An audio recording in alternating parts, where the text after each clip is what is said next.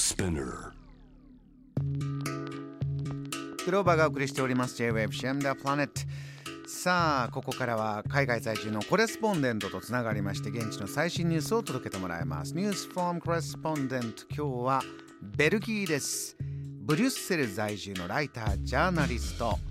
栗田美智子さんよろしくお願いします。あどうもこんにちは。よろしくお願いします。栗田さんそちらは今こんにちはのお時間ですか？そうです。あの 正午ちょっと回ったところです。正午ちょっと回ってもうね伺ったらベルギーに20年以上いらっしゃるということで。いやもう30年になります。わおどうですか？ランチタイムといえばもうこれって定番の過ごし方あるんですか？ね、ランチタイムですか、まあ、あの冬はそうでもないですけど夏はもう必ず外でご飯食べてますけど。そうなんだ。あのそちらでねいろいろまた発信もされてるということですよね。あのまず今日初登場なんでジャム・ザ・プラネットリスナーに自己紹介からお願いします。はい、栗田美智子と申します。えっと、アメリカに最初行きまして、その後ベルギーで、両方の大学にちょこちょこっと行きながら MBA を取りまして、で今はベルギーって言ってもあんまりご存じないと思うんですけど、EU の主要機関のあるとこですので、そういった視点からも含めて、あのまあ、政治とか社会とかそういうことをあの日本に向けて発信しています。で去年、あの千曲書房からあの夫婦別姓家族と多様性の各国事情という本を出しました。で、まあ強調なんですけど、えあんまり夫婦別姓とか、まあ、どうでもいいわと思ってるような人にもあの多分いろんななんかちょっと海外旅行に行かれなくなってると思うのでコロナでえうん。なんか夫婦別姓で巡る海外旅行みたいな感じで読んでいただけ楽しめると思います。すごく面白いエピソード満載ですこういう切り口から世界をね見えてくるものがたくさんあるんでしょうね。あのちなみにねベルギーというのはあの建国以来の夫婦別姓だそうですからそういったお話もこの本の中に入ってると思います。ぜひお聞きの方手に取っていただきたいと思います。あの今の暮らしっていかがですか？あのコロナの問題に対してじゃあベルギーの方たちはどういうような今暮らしぶりでまあコロナ対策をしながら日常を送ってるのかちょっと教えてもらえますか？そうですね、まあ、あのベルギーはあのイギリスからがバーッと出るとすぐ一番最初にベルギー出るんです。小さい国なんであんまり日本では話さないですけど。なので、まあ、割とイギリスから最初に人が動くとこなんだなっていうのがよくわかるんですが、まあ、そこから始まってずっと何回も何回も何回も何回ももうピークが来てるんですけど今は、あのオフピークになったなっていう感覚がすごくありましてで。すかうんね、大体まあフランスとかベルギーとかから南側イタリーとかえースペインも含めて今もうピークという感じでちょっとあのオランダドイツあたりから東側はまだ、えっと、ピークも登ってるっていう感じですかね。年あのまあ、ちょっともうあのオミクロンが98%、99%という状況なんでで3回目接種も本当によく進んだので割ともう周りみんなかかってますけどなるほど。大体4万人ぐらい日に出るんですけどその4倍ぐらいは実際はかかってるなっていう感じで受けてない人以外は重症化しないと。あんまりしないです。あのデルタがいないみたいなんでほとんどそういうのを肌で感じている、あうん。えー安心感というかね、えーこういう感じなんだという、えーちょっと捕まえてる感じでえー暮らしてる。と。あのそういう中でね、あのー続いてのニュース伺いたいんですがむしろ今はこちらの問題が大きいんだという電気代エネルギーの高騰のお話ですか？そうですね、まあ、どこでも世界中そうだと思うんですけど今もうあの日本でも少し話に出てきてますけど大体物価がもうヨーロッパ全般56%上昇っていうことが言われていて、はい。まあ、それの原因になってるのがやっぱり光熱費。で特に冬場は暖房がこの辺りはすごく大事なんですが暖房代っていうと灯油使ってる人と ガス使ってる人が両方いるものですから、うん。その両方にこう公平にできないっていうことで政府はなんかあのじゃあとにかく電気代だけなんとかしようということを考えましてえ長いことちょっとまあ話してたんですけど割と最近とにかく一律のクーポン券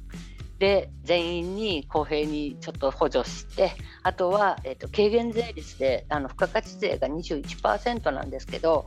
それを、えーと、6%まで軽減しようというような話が出ています。あとはあのちょっと生活に、ま、困っている世帯に対して価格をソーシャルプライスという価格があるんですけどそれを少し据え置いて夏にまで持っていこうとかね、まあ、こそういうことで何とかして国民を助けようとしているのがやっと決まったとこです。栗田さんこの電気代というか燃料費が高くなってるというのはえー、環境問題対策脱化石燃料とか脱炭素とかそういったところとのジレンマがあるんだというのも伺うんですがブリュッセル EU のまあベースですよね。あの当局があります。大変です。どういったお話になってますか？そうですね。今 EU が EU もひよったかということで、うん、実はその奨励して研究奨励していこうというそのグリーン対策の一部にあの原発を入れようとガスを入れようっていうような話が出てきてましてこれ EU タクソノミーというふうに呼ばれてるんですけどこれに対してものすごく反発は出てるんですけどももうちょっとあの今 EU の、えー、輪番議長国がフランスですので。まあ、マクロンさん頑張ってて どうしてもその原発を入れたいというような状態になってましてベルギーも、あのいやもう脱原発で、えー、2025年とか言ってたのがあららららっていう感じでですね。やはり目の前のこう寒さをしのげないというところから話もじゃあ現実どう折り合わせようかということなのかもしれませんね。そうですね。最後に一つ楽しみなニュースもあるんですって？今日なんですけど、はい、今日から発行されるベルギーのパスポートは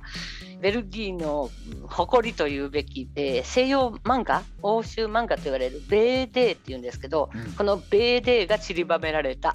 楽しいパスポートが今日から発行になりますということになってます。日本も漫画大国漫画大好きですけれどもそちらベルギーは実は漫画大国西洋漫画と呼ばれるもののそうなんですね、ベーデーっていう、まあ、日本でもマニアックな方たちはベーデーという名前でご存知だと思いますけども、まあ、あの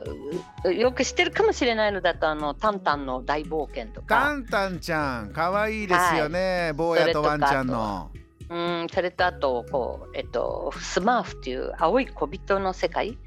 そんなのもありまして、まあ、そんなのがバーッと全部のパスポートのすべてのページにすり込んであって特集印刷でその偽造防止になってるということらしいんですけどもうベルギー人気質丸出しというふうに外務大臣が 大喜びでしたどういうことですか？どういうことですか？それは。いやもう漫画大好きっていうのはもうベルギー人の DNA に埋まってると言われてるんですよ。なのでまあちょっと密かな密かなプライドとということで、あんまり周りにベルギー人いないかもしれないですけど、ぜひあのベルギー人の人いたらパスポート見せてって言ってみてください。まあ、嬉しそうに出してくれますかね。あ、今日そうですね。じゃうんあの入国審査官とかも似たとか笑うんじゃないかと思って楽しみにしてるんですけど。はい。ちょっとチョコレートとねビール、いやいや漫画もすごいよという。日本もねあの北斎漫画で有名な北斎が新しいデザインになりましたけれども。ちょっとねでも楽しくないですよね。まあ、渋い もうちょっとこうたこでも結構いろんな新聞とか見てるとこういうなんかその真面目なものに楽しさを満載させたのは初めてだみたいに出てますのでぜひ見てみてください。大きの方私ちょっとちらっとさっき見たんですけどもう嬉しくなりますよ漫画好きな人。本当の漫画がいっぱい載ってるという。そうなんです。ねい。やわかりました。栗田さんお忙しい中お話たくさんありがとうございました。またお願いします。いえいえ。はいどうも頑張ってください。この時間はベルギーブリュッセルから栗田美智子さんにお話を伺いました。JAM The Planet